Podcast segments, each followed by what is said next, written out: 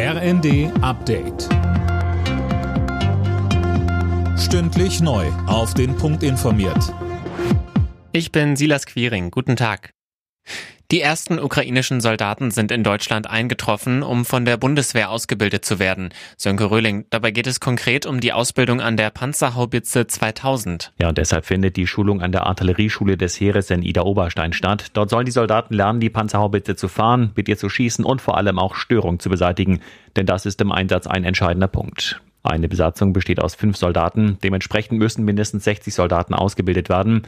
Und es wird damit gerechnet, dass das etwa 40 Tage dauert. Je nachdem, welche Vorkenntnisse die Soldaten mitbringen, kann das aber auch schneller gehen. Bei ihrem Besuch in Kiew hat Außenministerin Baerbock der Ukraine weitere Hilfen zugesagt. Neben dem Wiederaufbau gehe es um humanitäre Hilfe, aber auch um Waffenlieferungen, um weitere Kriegsverbrechen durch Russland zu verhindern.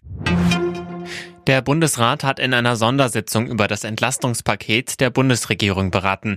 Es enthält unter anderem das 9-Euro-Monatsticket für den ÖPNV und die 300 Euro Energiepauschale. Scharfe Kritik daran kam von Hessens Ministerpräsident Volker Bouffier. Die Energiepreispauschale, also die berühmten 300 Euro und die 100 Euro pro Kind, kann man gut verstehen.